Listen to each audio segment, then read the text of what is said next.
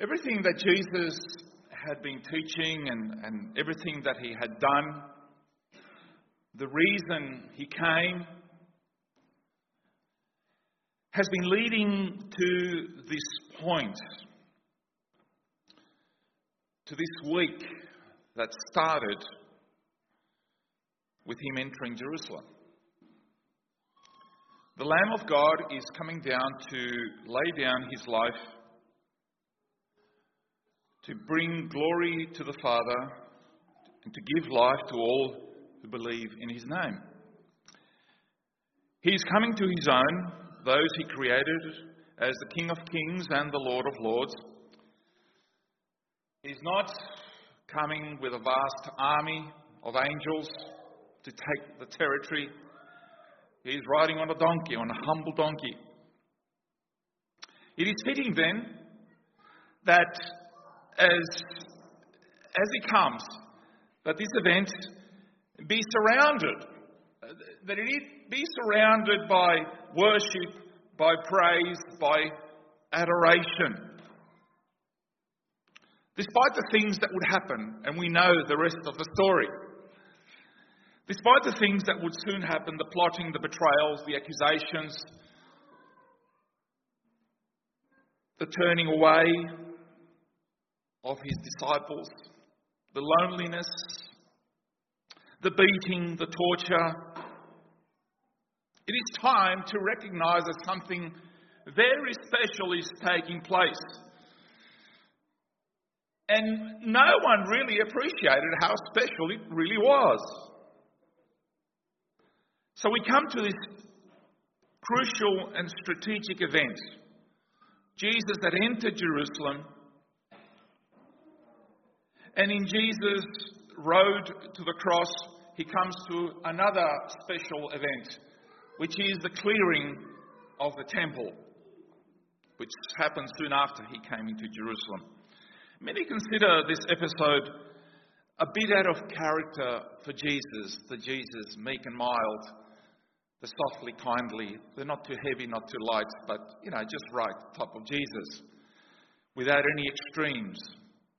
That's the way that people try, try to portray him. This is only because we ignore the fact that he was God man in one and the same person. Let me quote you from the words of James Stewart, the great preacher and theologian from Scotland. He said, and I quote, He was the meekest and lowliest of all the sons of men. Yet he spoke of the coming of, on the clouds of heaven with the glory of God. He was so austere that evil spirits and demons cried out in terror at his coming. Yet he was so genial and, winsome and approachable that the children loved to play with him and the little ones nestled in his arms. He was a dreamer of dreams and a seer of visions, yet for the sheer stark realism, he has all of us self styled realists soundly beaten. He was the servant of all, washing the disciples' feet, yet masterfully he strode into the temple, and the hucksters and money changers fell over one another to get away in their mad rush from the fire that they saw in his blazing eyes. He saved others Yet at the last, he himself did not save. There is nothing in all of history like the union of contrast which confronts us in the gospel. The mystery of Jesus is the mystery of divine personality. If you think you've got Jesus worked out, you've got another thing coming.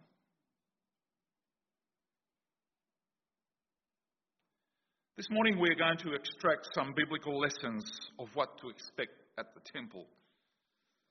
What do I mean by that? The temple in the Bible is much more than the place that Jesus walked into all those years ago. Yes, there was a temple that has been rebuilt already. The old temple had been destroyed, by the invading armies. Then Herod built the temple, and that's the one that Jesus went. There is, there is some remains still. I will show you some pictures, some remains of that, the Herod temple. But the temple in the Bible is much more than the place, the physical place. Jesus referred to his own body as the temple, the one that he would destroy, and in three days he would raise it up again. We can also say that the church body is considered the temple of God as you are being built, Peter says. How does that work? Well, because the church body is made up of individual Christians, individual bricks, they're all being put together because we have the Holy Spirit in us. And the only reason why this body of believers is a temple is because each of us individually, the Bible tells us, is also the temple of the Holy Spirit. So the imagery of the temple has been removed from a, a solid structure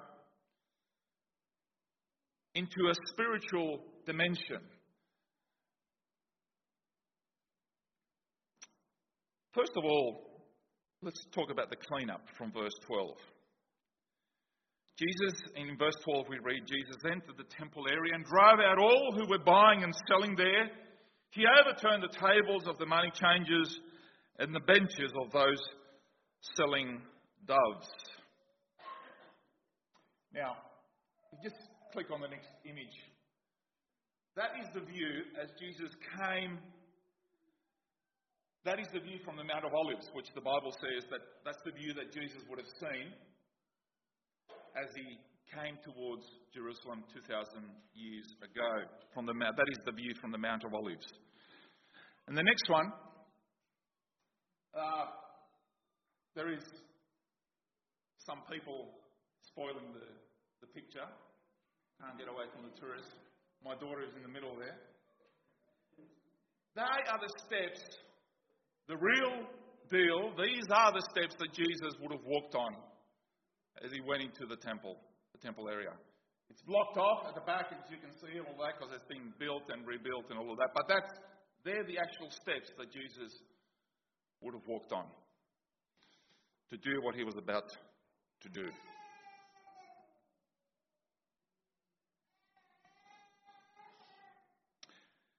Because God is a holy God, when he enters, he starts a cleaning process. As we are, none of us is fit.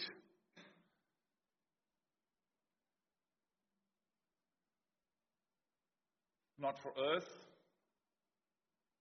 to be living in God's way, and definitely not for heaven. He will not share his glory with anything or anyone, therefore, there has to be some radical overturning, turning over of tables in people's lives, an overturning of priorities and schemes and plans and dreams, and a turning over to Him. And that's a hard bit. I'm going to read uh, a piece from Peter Marshall, who was the, the late chaplain to the US Senate.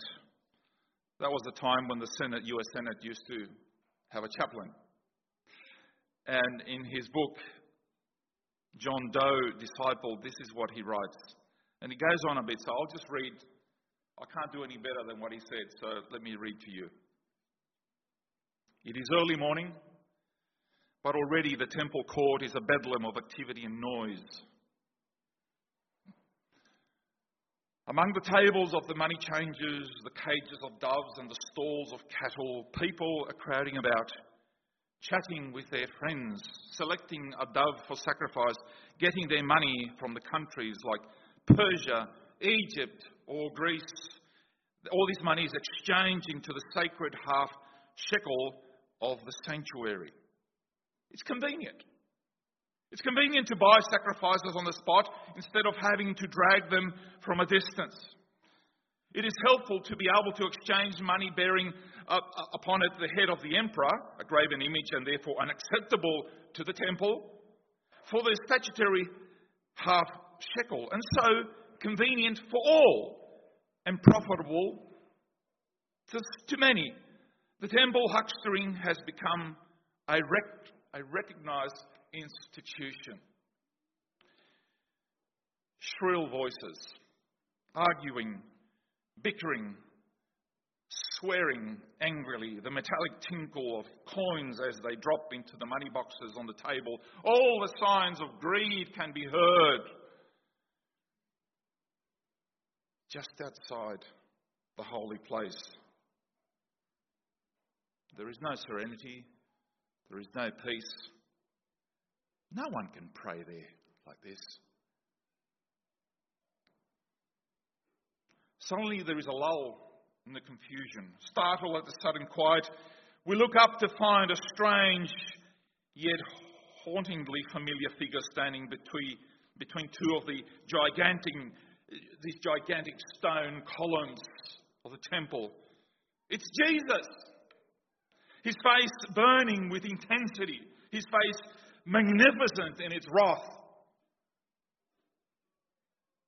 As he steps forward, with a resolution and a firmness born of the terrible conviction within him.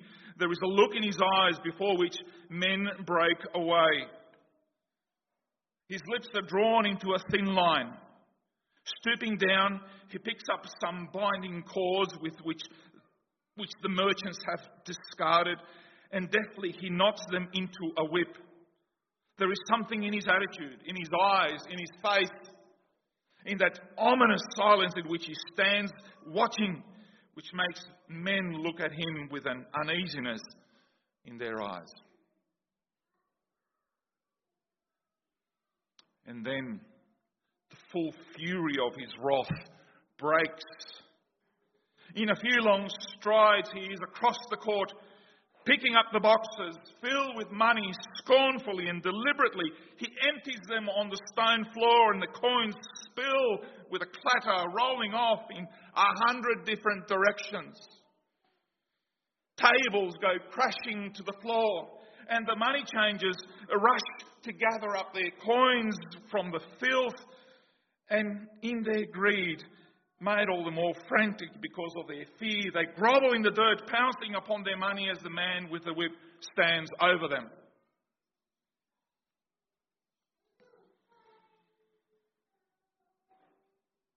And then he drives out the terror stricken cattle. The muscles in his arms stand out like cords. The light dart from his eyes. Not a voice is heard in protest, not a hand is raised against him. Even the temple guards only stand and watch helplessly. His magnificent figure dominates the whole scene. His voice rings out, echoing amongst the stone pillars, and sounds like the voice of doom, like the voice of God Himself. It is written. My house shall be called a house of prayer, but you have made it a den of thieves.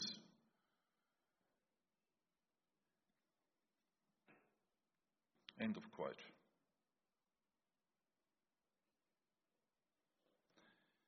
And you thought you had Jesus figured out.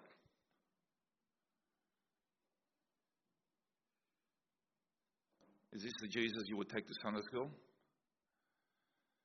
For show and tell? As your best friend? Or would it make you feel uncomfortable?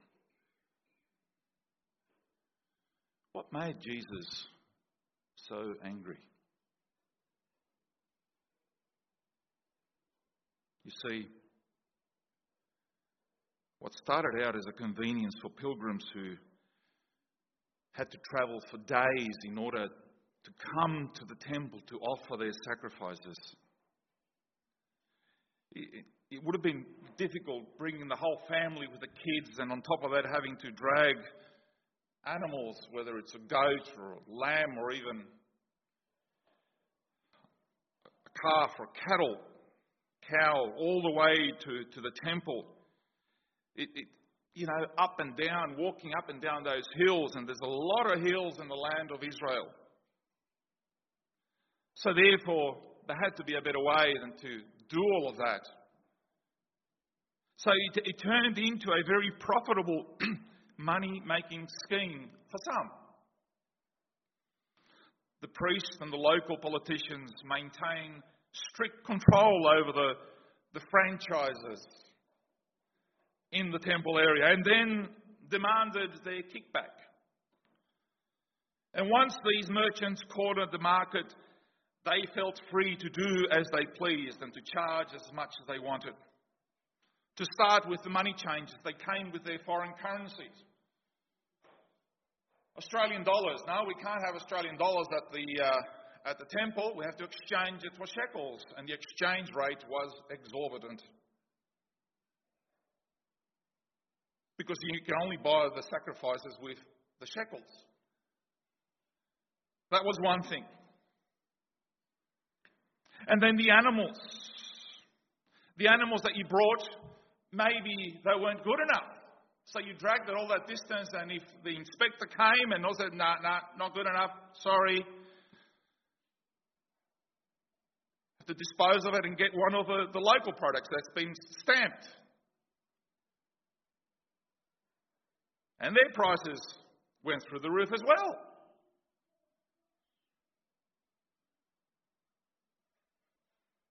And just in case someone got the wise idea to set up a competing market elsewhere, and undercut the temple sellers, the priest would send the soldiers because they didn't want anybody else getting into their market. The whole system was filled with graft and corruption. And they presumed probably that God didn't care. He's too busy running the universe. And because God supposedly didn't care, they could do whatever they wanted with the things of God. I can tell you that God does care. And for a number of years, 33 years by this time, Jesus saw this happening and his anger was slowly building up. His anger was just slowly, patiently building up and building up. And the tipping point was here as, as his time had now come. It had been building up to this. He's only going to be around for another week. He's, he therefore built up his, his anger to the point that it was spilling over. And this was the appropriate time to bring judgment. And the reason he's angry is because these merchants, politicians, and priests have taken that which was intended to be pure and holy and sacred and set apart and dragged it down under and set up their own little merchandise and everything else for their own little kingdoms, and they forgot about God.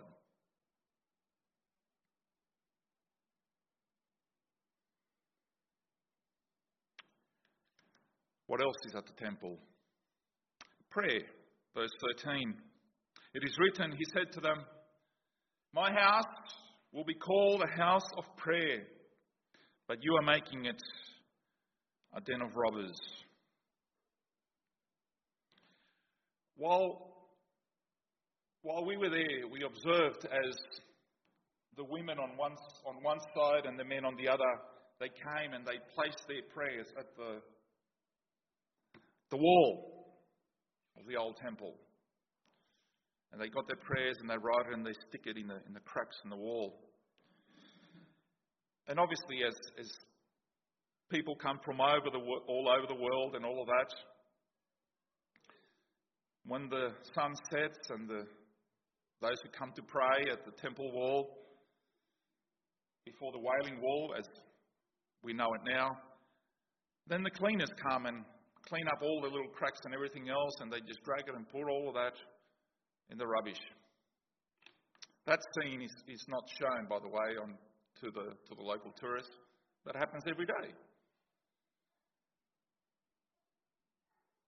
But the intention of going to pray at the temple is there, and that's why the traditional Jews today they consider it one of the holiest places because they go there to pray.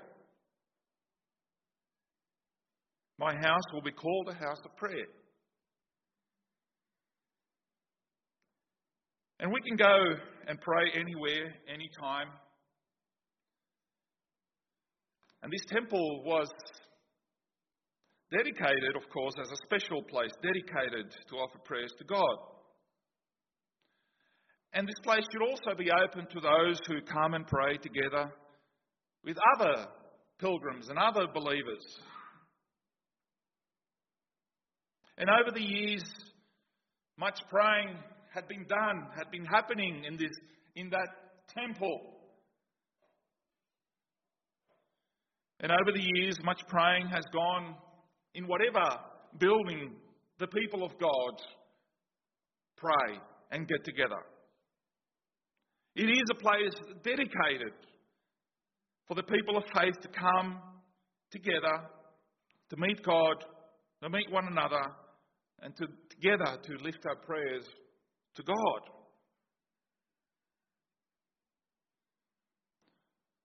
But when we leave that place,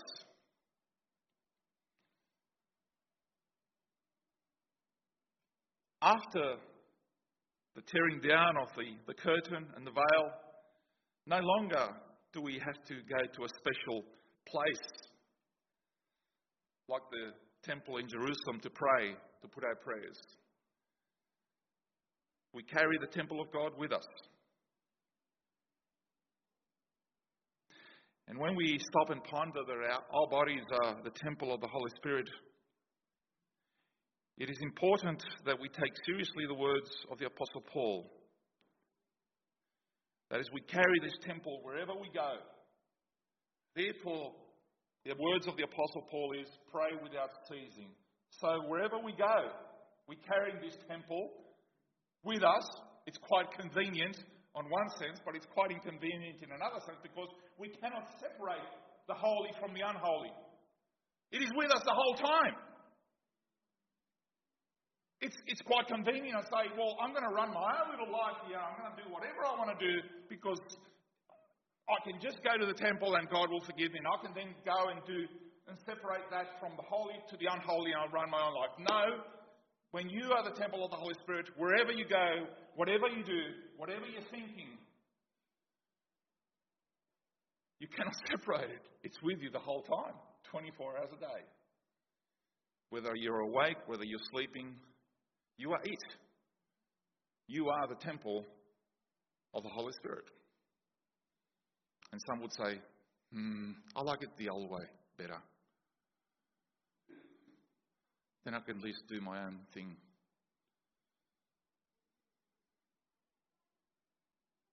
Sorry. That's not the new deal. That's not the new covenant. Thirdly, healing, verse 14. The blind man, the blind and the lame came to him at the temple and he healed them. Isn't it interesting that it was only after Jesus drives out the money changers that those that really needed him, his power, that they came. Everything else was clogging up the system. And then the sick, the blind, the lame came to him at the temple.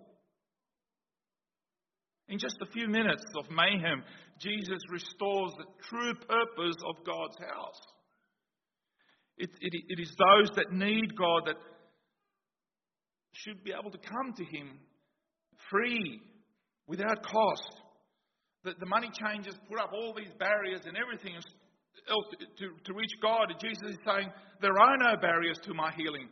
There are no barriers to my power.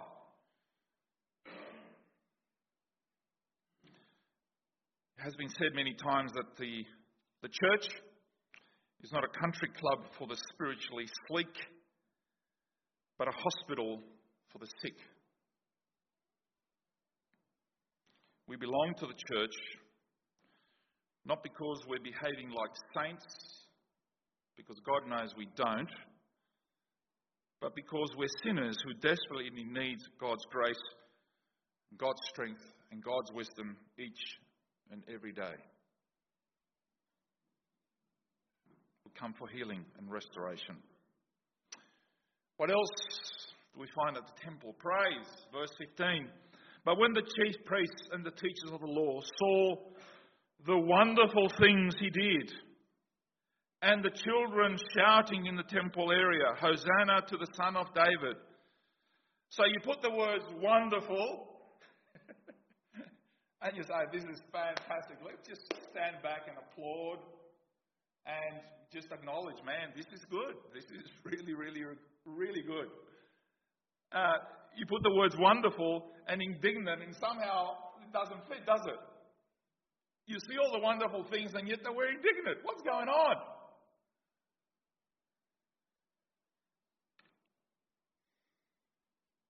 They were okay. The chief priests and the teachers and all of that, they were okay with the money changes and the trading. But they were not okay. They were not okay with the children's praise. The kids, the children who gathered at the commotion started repeating the praise. So the, the praise, everything that was leading into the temple and the people, the palms and the branches and all of that, that stopped by now because Jesus gathered up a whip and all that. And just as you thought, okay, there's a moment of silence and the people are getting healed, and then the kids start singing. The children. They pick up the noise. They pick up the praise. They pick up the worship. I love it.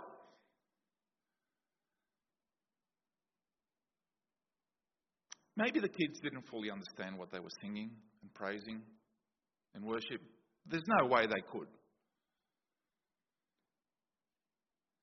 But praise to God is praise to God. Whatever the source, even if it comes from children who don't fully understand or necessarily know all the ins and outs and understand deep theology and all of that, they're praising God from the heart. For us, don't be discouraged if you're a young believer. Don't know, you know, you, you don't know everything there is to know and all the deep theological doctrines and everything else. And you think that I need to know all that stuff before I, uh, I commit myself, before I can serve, before I can fully praise God and have it all worked out in your head. No, You'll get there eventually. If you hunger for God, He will lead you to deeper knowledge and understanding of Him. We have to do that. There's no excuse for laziness. But none of us started there. You, you have to crawl before you can walk and before you can run. Remember that God can use rocks just like He used a donkey, so He can use us. That's a real encouragement to me. He can speak through a donkey.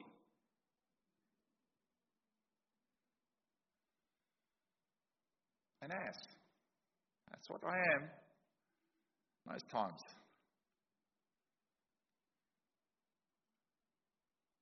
So there's hope for all of us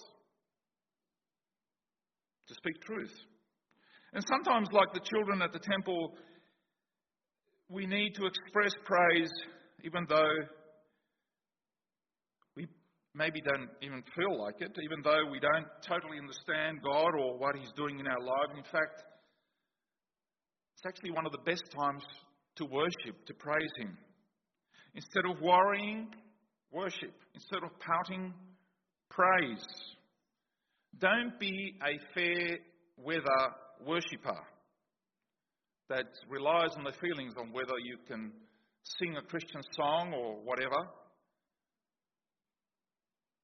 Start praying only when you feel like it. Stick with worship. Stick with prayer in the storms of life when the weather is good and when the weather is bad. And something else don't become a firefighter throwing a bucket of water on another person's enthusiasm and excitement for God. Please don't do that.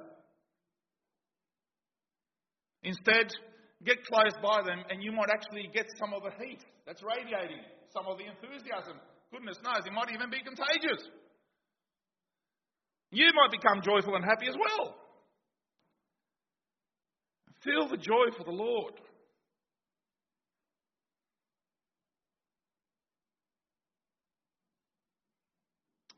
Fifth, a love for God's word. Verse 16.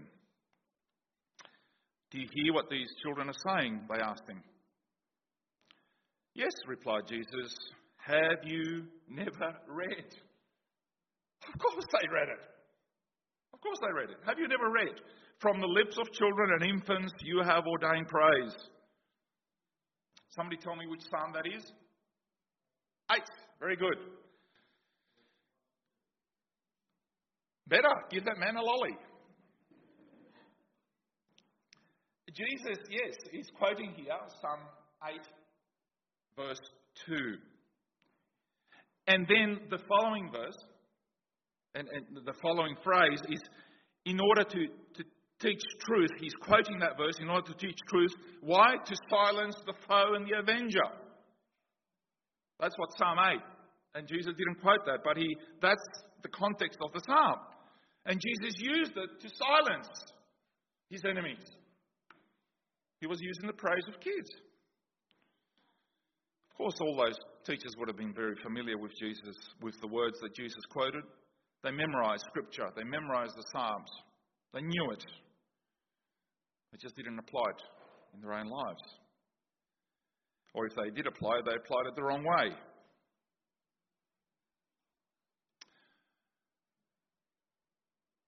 If this is a place that we can call a temple because individual temples all come together to worship, if this place is a temple and we are being built up as a temple to a holy house, we come here together to hear God's word, being taught truthfully, honestly, challenging us, building us up. We come because our souls need to be need this constant surgery, this constant operation. We need to be fed. However, it's also important that you don't just get all your devotion, God's word here. You need to continue to listen to God's word at home, in your personal time. Hungry for God's word, wherever you are. Because you are also the temple of God. So, why are you coming to the house of God? Is it for what you can gain? Or what a relationship with Him can bring? Well, that's okay. You can come with that. But We also need to check our motives. We come to God because He is the source of life. And if there is no life in you, you have to go and check what happened. What happened to the source? Is it still flowing? Is it stuck? Is it full of gunk? He will clear it as long as you let Him. We come to God because He is God and we're not. We come to God because we're helpless, because we need to come to the hospital, because we're sick, spiritually sick most times, and we need to be healthy.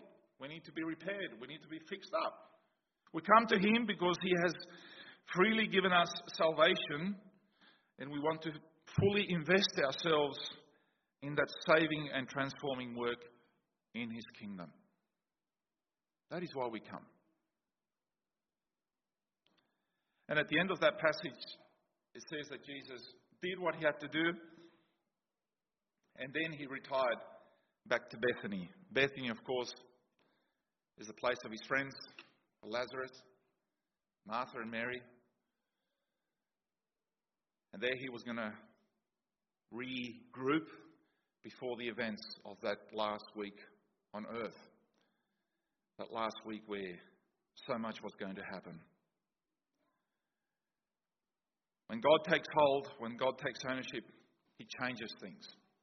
He rattles things. And sometimes in our lives, He might even get a whip and start turning the tables over. Just let Him do what He has to do.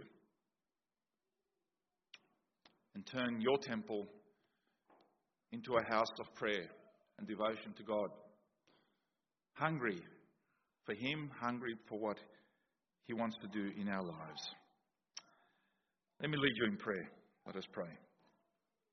Lord, as we come before you, we thank you for the wonderful work that you are doing in our lives. Each of us are in,